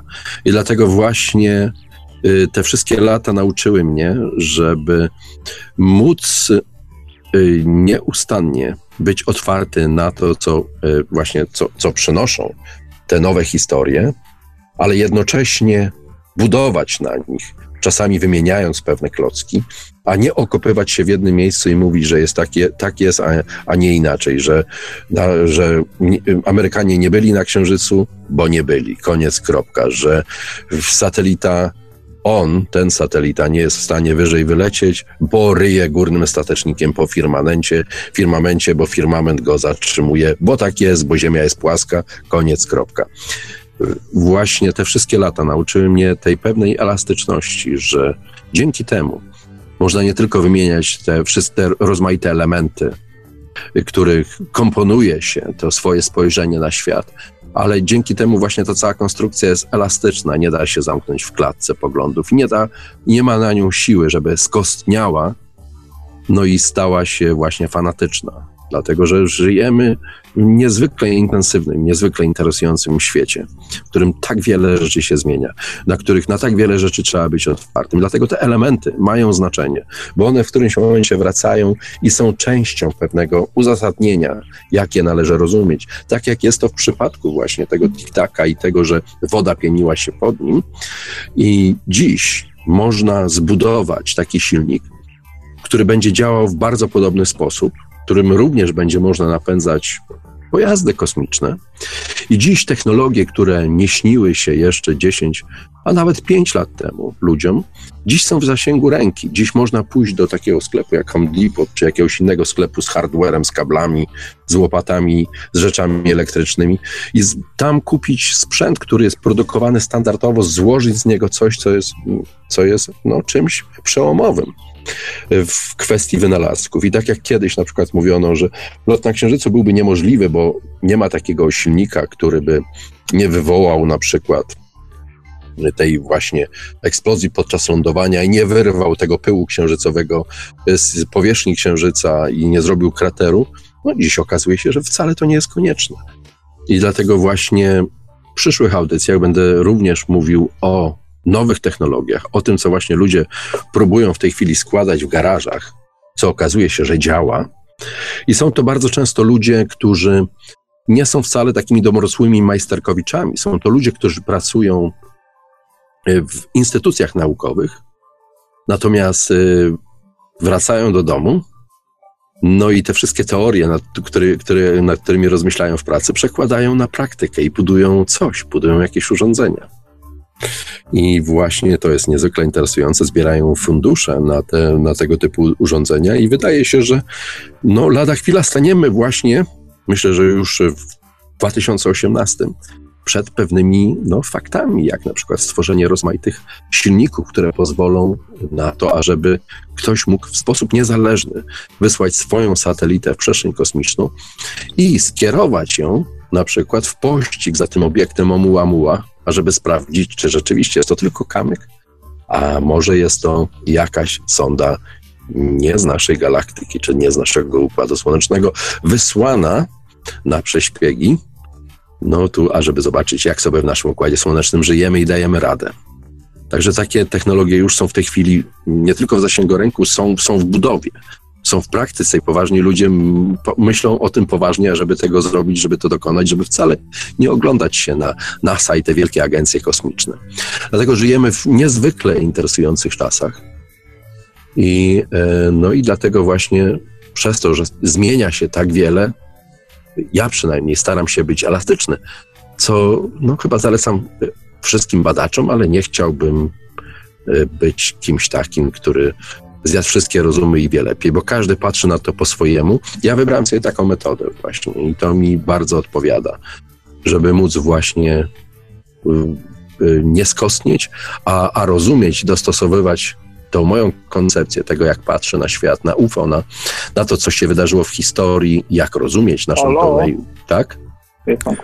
Halo, jesteśmy już na antenie. Dołączył do nas słuchacz telefoniczny Radio Paranormalium. E, Witam wszystkich prowadzących słuchaczy. E, Mam, mam takie pytanko. Generalnie jestem świeży dosyć w tych sprawach. Tam ledwo kilka lat się um, powiedzmy interesuję takimi rzeczami, ale nurtuje mnie taka, taka, taka sprawa. E, Jak środowisko badaczy zjawisk różnych paranormalnych, ufologów odnosi się do mm, odnosi się do opracowań profesora Jana Pająka. Bo mm, chodzi o to, że tyle człowiek rzeczy napisał, a przeglądając internet czy coś, choćby nie wiem, ktoś, ktoś opisywał, jak może działać UFO, jak może mm, różne tam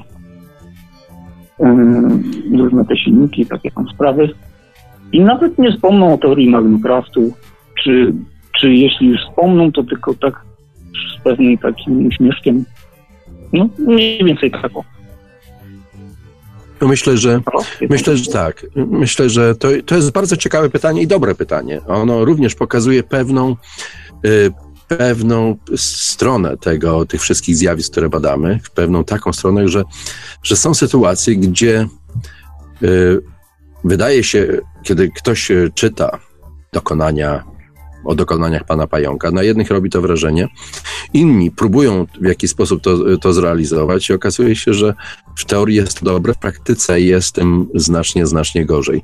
Jeżeli coś przestaje gdzieś funkcjonować w jakiejś tam sferze, y, czy rozmyślań, czy praktyki, no to po prostu umiera śmiercią naturalną. I przynajmniej tak z mojego punktu widzenia, ja nie jestem żadnym wrogiem ani przeciwnikiem dokonań, dokonań pająka, ale fa sam fakt, że człowiek w, y, kilka lat temu, czy kilkanaście lat temu, bardzo intensywnie reklamował te wszystkie swoje teorie i te wszystkie swoje maszyny, i praktycznie nie, y, można powiedzieć, że wszystkie istotniejsze alternatywne środowiska, które patrzą na, na technologię właśnie w taki właśnie y, nieoficjalny sposób, y, zapoznały się z tym, nikt nie, tego nie przejął, nie spróbował zrealizować, oznacza to, że coś gdzieś jest jakiś problem w tym wszystkim. I dlatego y, nie chcę też ogłosić, że umarł to śmiercią naturalną, ale być może czeka na swoje czasy. Dziś mamy tą samą historię, która rozgrywa się wokół Keszego. Nikt do końca nie wie, czy tak naprawdę ta jego technologia działa, czy nie działa. Jedni mówią, że tak, inni nie. Jest jakaś dyskusja, ktoś próbuje to robić. Ja nawet od y, kilku słuchaczy dostałem zapytanie, jakie jest moje zdanie na ten temat, więc dziś mam okazję na ten temat się wypowiedzieć, co będzie wypowiedź bardzo krótka, ponieważ ja funkcjonuję w tym tutaj mikrokosmosie kosmosie amerykańskim, w związku z czym skupiam się na ludziach, do których mam dostęp, którzy zajmują się tymi y, niecodziennymi technologiami, którzy próbują najrozmaitszych rzeczy właśnie w swoich garażach, w swoich laboratoriach, które są niekoniecznie związane z jakimiś instytucjami. Też nikt się tutaj tym cache nie zajmuje. Praktycznie jest to ta jego technologia, e, jest praktycznie tutaj no, nie, nie, nieznana. Ja przynajmniej nie znam żadnej osoby, która by się tym zajmowała i też bardzo trudno mi jest się wypowiedzieć, ponieważ sam ani moje umiejętności, ani moja wiedza nie pozwala mi, ażeby móc y, spróbować samemu dokonać tego typu doświadczeń. A być może nawet i w moim tutaj bunkrze, z którego dzisiaj nadaję, nie ma tyle miejsca, musiałbym wyrzucić pralkę, suszarkę i jeszcze parę innych rzeczy, których tu jestem obstawiony dookoła. Takie mam laboratorium, proszę Państwa.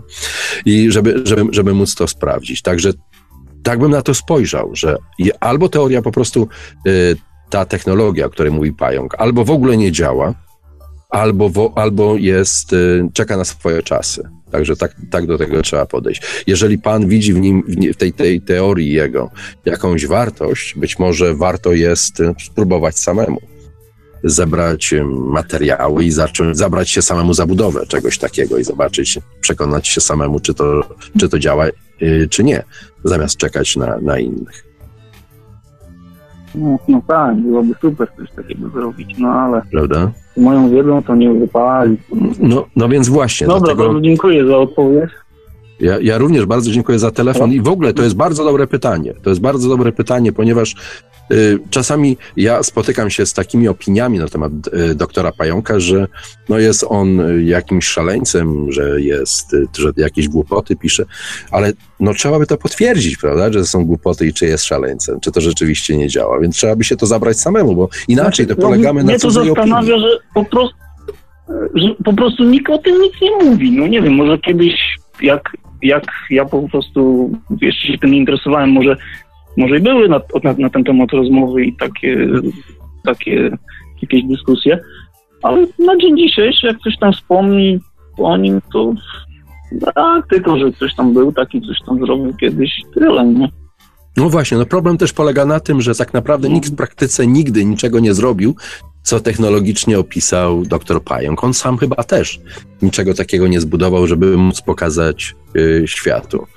I stąd być może właśnie to jest, jest ta sytuacja, że on po prostu gdzieś zaczyna w tej chwili ginąć w tej przestrzeni, coraz mniej się o nim mówi. Ja tak prawdę mówiąc, po raz pierwszy o doktorze Pająku słyszę od co najmniej roku, także odgrzał pan y, taką sprawę, która sama przez się udowadniać, że powoli odchodzi gdzieś w jakąś taką ludzką niepamięć. I, I to, że nikt się tym nie zajmuje, a materiały są dostępne, oznacza, że albo coś jest z nimi nie tak, albo po prostu musi to doczekać swoich czasów. Tak jak z wynalazkami Tesli, prawda? Że wiele z nich było kompletnie ponadczasowych, tak jak na przykład przesyłanie energii elektrycznej na odległość bezprzewodową. Nawet dziś wydaje się to być, o ile nawet potrafimy sobie to wyobrazić, to wydaje się to być no, czymś niezwykle interesującym, ale jednocześnie i niebezpiecznym. Bawienie się w ten sposób energią, przesyłanie energii w taki sposób, wiadomo, z czym się kojarzy. Dużo energii, no to, to duża siła, duże huknięcie, i, no i całkiem porządna broń, bo przecież taka bomba atomowa to też nic innego jak energia. Rozszczepia się atom, wyzwala się energię, prawda? Więc je, jeżeli nagle zaczynają, zaczną gigawaty śmigać gdzieś nad naszymi głowami i ktoś w jakiś sposób będzie w stanie schakować coś takiego, skoncentrować i przerżnąć w dowolne miejsce na Ziemi, czymś takim, no to, to już w tym momencie jest to broń. Dlatego Tesla, wymyślając na początku XX wieku, był absolutnie ponadczasowy. Jak się okazuje, do dziś ten pomysł jest no, takie, a, taki trudny ciągle do wyobrażenia i do zastosowania w rzeczywistości. Mimo, że czasy się bardzo mocno zmieniły. Minęło, a minęło praktycznie 100 lat od, od, czasów, od czasów Tesli. Także kto wie, może tak samo jest właśnie z pająkiem, że jest to wcale nie, to nie jest głupie, ale jest ciągle czeka na swoje własne czasy. No i tak bym to Okej, okay. bardzo fajnie. Dziękuję za informację. Ja dziękuję za telefon. No Pozdrowienia. No pozdrawiam. Życzę miłego wieczoru. Dziękujemy bardzo słuchaczowi. Jest jeszcze możliwość, e, żeby zadzwonić dzisiaj przez całą paralaksę. Linia telefoniczna jest otwarta. Nasze numery telefonów to 32 746 0008, 32 746 0008, komórkowy 536 20 493, 536 20 493, można także do nas napisać na gadu gadu pod numerem 36 08 8002 36 08 8002. Jesteśmy też na czatach Radia Paranormalium na www.paranormalium.pl oraz na czacie towarzyszącym naszej transmisji na YouTube. Można nas także spotkać na Facebooku, na kontach Radia Paranormalium i Nowej Atlantydy, na grupie Radia Paranormalium, a jeżeli ktoś woli, to może nam także wysyłać pytania, komentarze, no i propozycje tematów do kolejnych Parallax i innych audycji z Radia Paranormalium na nasz adres e-mail radiomałpa-paranormalium.pl Dzisiaj to Parallaxa troszeczkę taka dłuższa, ponieważ nie tak, ma wyjątkowo tak, tak. jeszcze debaty ufologicznej, także możemy troszkę jeszcze dłużej ponadawać. Eee, no tak, i tak, możemy odebrać mhm. jeszcze kilka telefonów. Absolutnie tak. To w takim razie, bo zacząłem opowiadać Państwu pewną historię, którą, którą historię z przeszłości, która jest właśnie taka, takim odświeżeniem tego, co było w przeszłości i pozwala na nowe spojrzenie na to, na to właśnie zjawisko, na, te, na to i pokazuje, że ten te, temat ufologii jest ciągle żywy, nawet jeżeli wrócimy do historii, które wydarzyły się jakiś czas temu. Jest ich tak wiele, i są na tyle interesujące, że warto takie historie odświeżać, po to właśnie, żeby móc y, ilość tych argumentów, jakie ma się do dyspozycji, ilość sytuacji, opisów różnych wydarzeń, no mieć do swojej dyspozycji. I tutaj trafiłem na taką historię, która wydarzyła się w 66 roku, w marcu i obserwowali ją policjanci. Pewien policjant nazywał się Dale Razem z Wilburem Neffem prowadzili patrol gdzieś tam na strasznym zadupiu Pensylwanii, gdzieś przy granicy z Ohio. Jest to tam jedynie, jedyne miejsce takie bardziej zurbanizowane, to Pittsburgh dookoła są naprawdę przepiękne lasy. Jest to puszcza jeszcze ta starożytna, to tak można powiedzieć, że to jest puszcza białowieska Pensylwanii.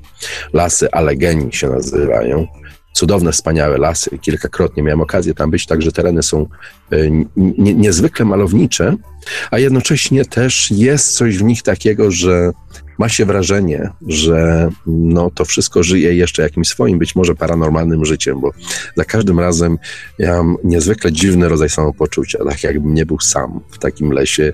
Czuję, że, że istnieje jakaś siła, jakaś energia, która gdzieś, gdzieś tam działa i Potwierdza się to się w taki sposób, że jest tam dużo widzeń, na przykład Bigfoota, jest tam też dużo spostrzeżeń na temat właśnie UFO. I w 66 roku ten Dale Spore, policjant, czyli człowiek, który, który jest człowiekiem yy, nie zajmującym się głupotami, jest przystosowany do tego, żeby łapać tych, którzy przekraczają prędkość, żeby egzekwować prawo, żeby reagować w trudnych sytuacjach i jednocześnie jest wytrenowany do tego, żeby taką sytuację oceniać w sposób właściwy. Nagle, około piątej nad ranem, razem z tym swoim kolegą policjantem, obaj z tej porannej kawy i z porannego donaca spostrzegli, że na, tuż przed ich samochodem wisi ha, wielki spodek. Znaczy wielki spodek. Ten spodek miał około, według ich ocen, pomiędzy 13 a 15 metrów, co jest wystarczająco precyzyjnym określeniem, co pokazuje, że obiekt był jednak mimo wszystko spory. E, był metaliczny, i emitował z siebie światło, unosił się 50 metrów nad ziemią. Także tak określili to policjanci, wytrenowani do tego, ażeby we właściwy sposób ocenić zjawisko.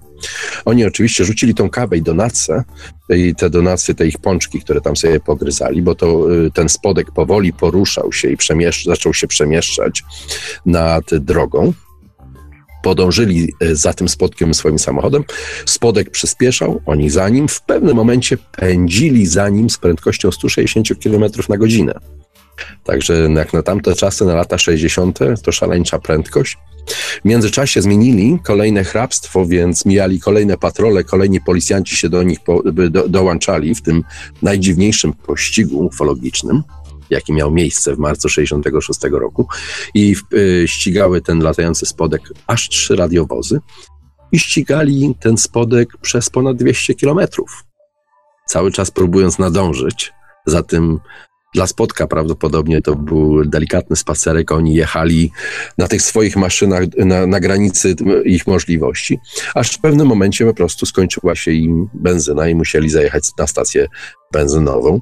A były to czasy, kiedy policjanci jeździli ośmiocylindrowymi samochodami, gdzie e, prawdopodobnie trzeba było spalić no, litr paliwa na 5 kilometrów albo coś takiego. Także nie były to ekonomiczne maszyny, musieli zajechać na stację benzynową, żeby zatankować. Spodek w tym czasie odleciał. Ale ci wszyscy policjanci na tej stacji benzynowej zaczęli ze sobą rozmawiać. No i musieli także złożyć raport do swoich szefów z tego, co widzieli złożyli raport y, na posterunku policji w miejscowości Ravenna i oczywiście ten raport szybko trafił do wojskowych. Do wojskowych, do projektu Blue Book, znanego projektu, gdzie zapisywano najrozmaitsze przypadki UFO i wówczas szefem tego Blue Book był y, major Hector Quintanilla, Pracował zresztą zupełnie niedaleko y, w bazie Wright-Patterson w Dayton w Ohio. No i był on niezwykle sceptycznie nastawiony do tego, że Y, no, że UFO istnieje jako, jako coś absolutnie realnego. Za każdym razem, kiedy była rozmowa o, o UFO, major Quintanilla mówił, że jest to raczej przejaw jakiejś masowej histerii. W tym czasie, kiedy dotarł do niego meldunek o tym, co widziało tylu, aż tylu policjantów i przez tak długi czas ścigało i bardzo dokładnie obserwowało na niebie, wywołało w nim właściwie furię, dlatego że major wrócił właśnie z Waszyngtonu, gdzie y, było przesłuchanie kongresu w tej sprawie i e, nie było to przesłuchanie przyjemne.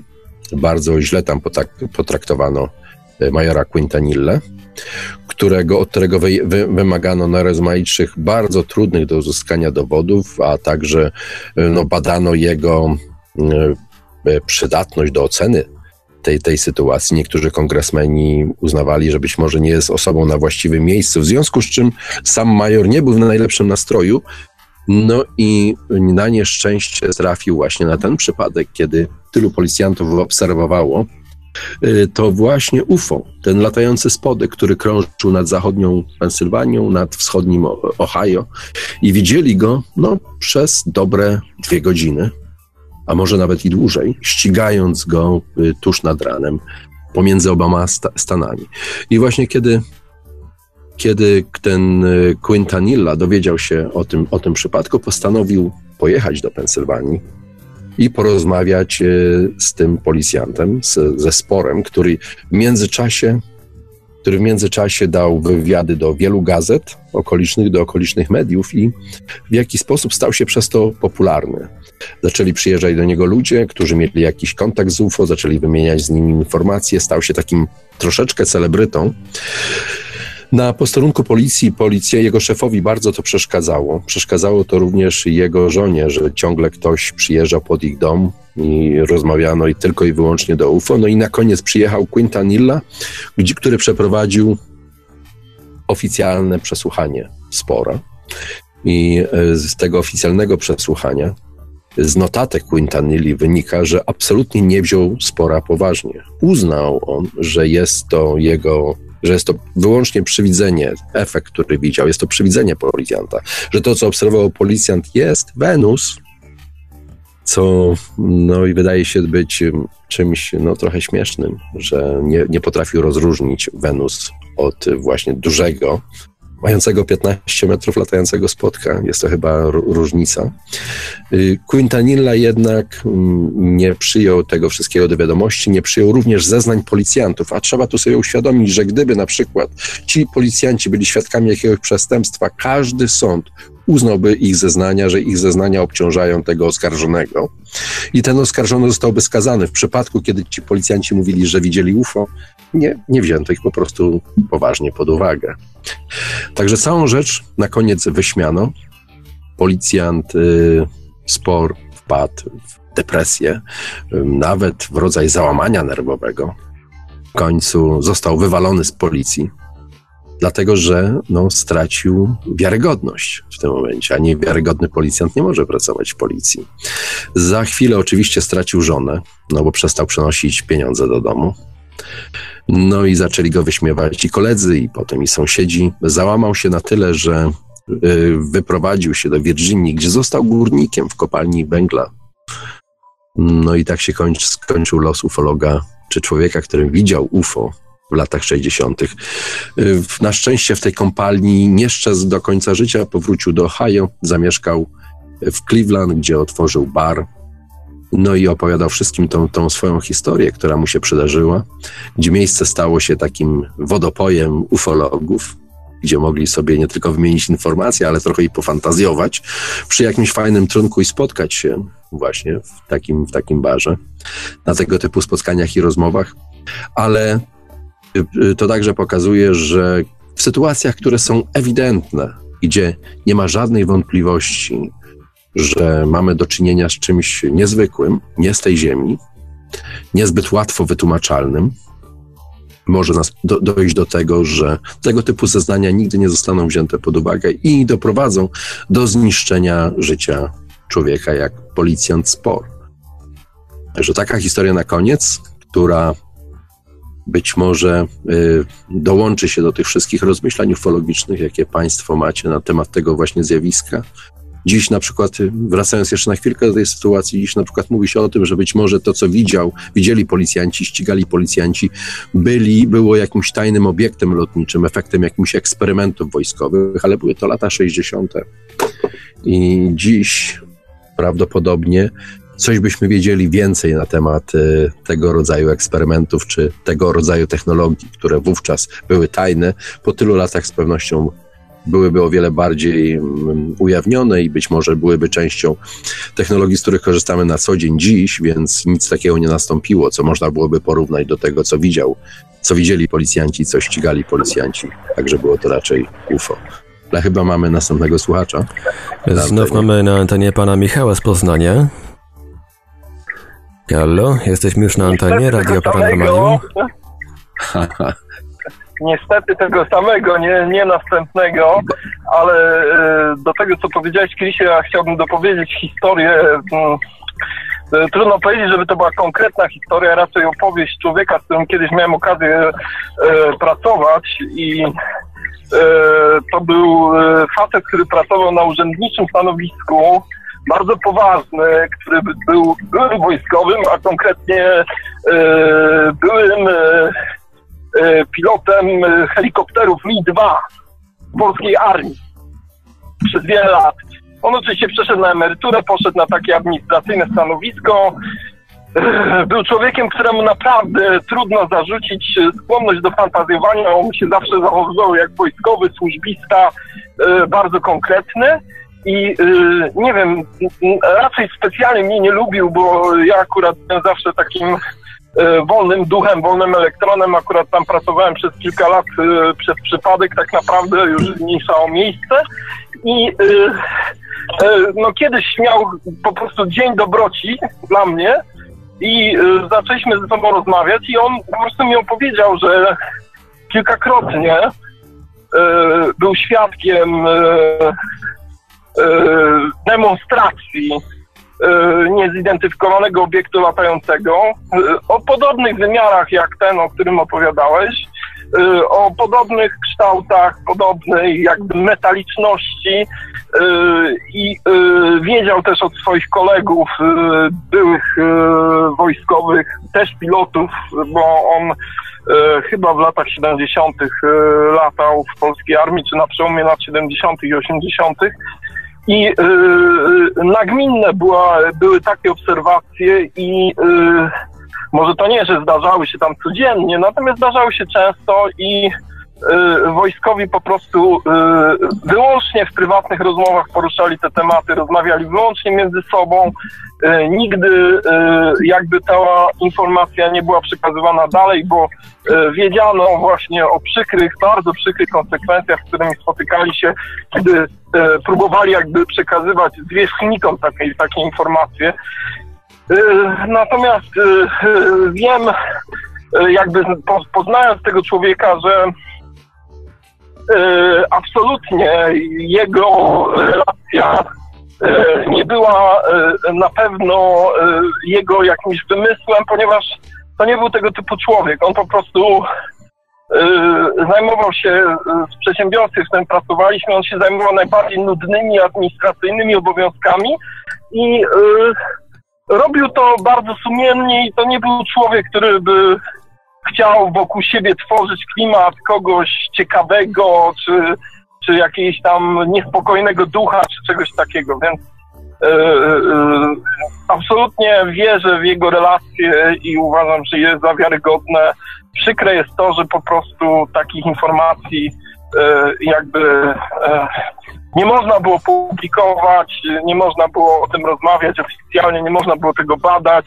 Nie wiem dlaczego, trudno powiedzieć, e, jakie są przyczyny tego, że e, panuje taka zmowa milczenia wokół tego, nie wiem, no naprawdę, ale wiem, że po prostu od niego, że, że gdyby on próbował to przekazywać gdzieś dalej, to natychmiast byłby uziemiony, skierowany na jakieś badania psychologiczne, i skończyłoby się to dla niego przykro, dlatego on takie historie zostawiał po prostu dla siebie.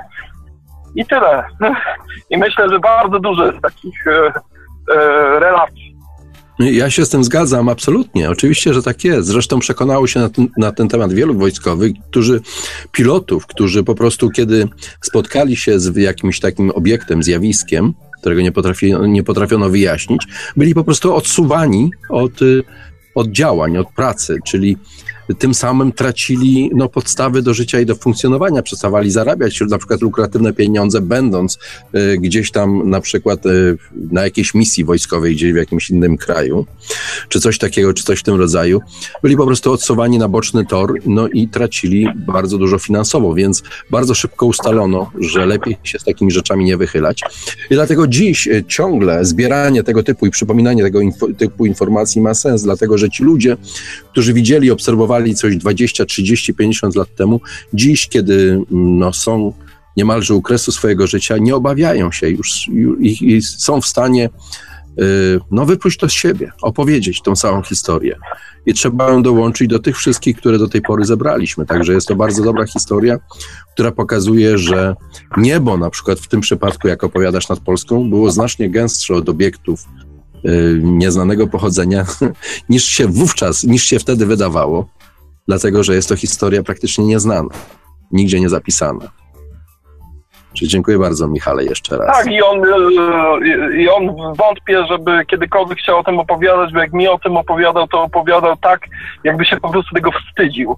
Jakby czuł, że mm, to jest e, tak naprawdę nie jest powód do chluby czy dumy, wręcz przeciwnie, że, że, to jest, e, że lepiej, lepiej o tym nie mówić. Zresztą on zakończył tą opowieść, że właściwie to nie ma o czym gadać i, i, i, i, i, i właściwie to jakby żałował, że w ogóle mi to opowiedział.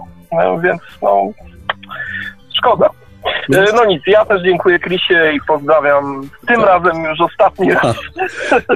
Dzie- dziękuję bardzo jeszcze raz. Ba- bardzo się cieszę. będzie okazja. Absolutnie. Bardzo się cieszę, że zdecydowałeś się tutaj do nas zadzwonić i bardzo dziękuję za te wszystkie informacje. I, i fajne, fajnie jest to, że jesteś z nami przez tyle lat, słuchasz tych wszystkich historii i bierzesz w nich czynny udział. Także fantastycznie, bardzo się cieszę, Michał. Pozdrowienia dla Ciebie również. A ja też już powoli będę się zbliżał, powoli zbierał się już do, do, do powrotu do mojego normalnego, codziennego życia. Bardzo dziękuję Państwu za czas spędzony wspólnie za to, że no, mieliście na tyle cierpliwości, że wytrwaliście znacznie dłużej ze mną niż tą godzinkę, jaką mam przeznaczoną na audycję. Niekiedy udaje się, jako, jak się okazuje, ten czas wydłużyć. Serdecznie Państwa pozdrawiam. No i zapraszam już na następne audycje, które już się gdzieś tam gotują i tworzą. Mam nadzieję, jeśli Velios mnie nie wywali z Radia Paranormalium, następna Paralaksa w przyszłą niedzielę o tej samej porze. Być może tym razem na jakiś temat, ale bardzo podoba mi się ta formuła, że jest to okazja, aby móc właśnie z Państwem wymienić kilka słów na różne tematy. Jest to w tym momencie potwierdzenie tego podtytułu rozmowy na Atlantydzie, o tym, że właśnie możemy porozmawiać, zwrócić na coś uwagę i ewentualnie da to jakiś efekt w przyszłości. I dla Państwa, i dla mnie również. Także cieszę się bardzo, że w taki sposób to wyszło. Zobaczymy, jaka będzie ta następna audycja. Jeśli Państwo zdecydujecie się zadzwonić, jest to wspaniała informacja. Także będę czekał na Państwa telefony. Jeśli nie, no będziemy rozmawiać o czymś innym. Opowiem Państwu jakieś historie, którymi zajmuję się ostatnio i prawdopodobnie na tym się to skończy. Natomiast w międzyczasie na pewno powstaną któreś, któreś audycje z cyklu Polaraxa, bo ten cykl, tak jak już zaznaczałem, powoli nabiera tempa, ale bardzo powoli, jak żółw ociężale, jak w bajce o lokomotywie, jak w wierszyku o lokomotywie. No, ale myśl, może też nie ma do czego się za bardzo spieszyć, bo nie, pot- nie ma po co robić jakiegoś takiego, takiego falstartu. Pola, Polaraxa ma już 18 odcinków, wkrótce będzie odcinek 19 i porusza właśnie wiele tematów, y, które Państwa interesują i, i po dźwięku, jaki, jaki zostawiają te audycje. Widzę, że wielu z Państwa jest zainteresowanych. W większości są to świetne opinie i za to bardzo, bardzo dziękuję. Są one bardzo potrzebne, podtrzymują na duchu. Oczywiście tu i ówdzie jest łyżka dziegciu, tu i ówdzie jest sztylet czy inny kozik wbity w plecy. No ale takie jest życie. Nie ma s- co rozdzierać sz- szat, tylko po prostu realizować ten projekt tak daleko, jak się da i zobaczyć, co ewentualnie on przyniesie w przyszłości. Jeszcze raz Państwu serdecznie dziękuję za Wasz czas w niedzielę wyrwany e, i za, no, za Wasze uczestnictwo, za Wasze telefony i do usłyszenia następnym razem. Dziękuję bardzo. Dobranoc.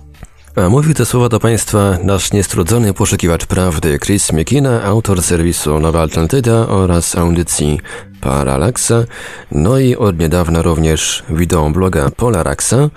Audycję jak zawsze od strony technicznej obsługiwał Marek Sękiewelios, Radio Paranormalium, paranormalny głos w Twoim domu. Dobranoc i do usłyszenia ponownie w kolejnej Paralaksie już za tydzień. Produkcja i realizacja Radio Paranormalium. Www.paranormalium.pl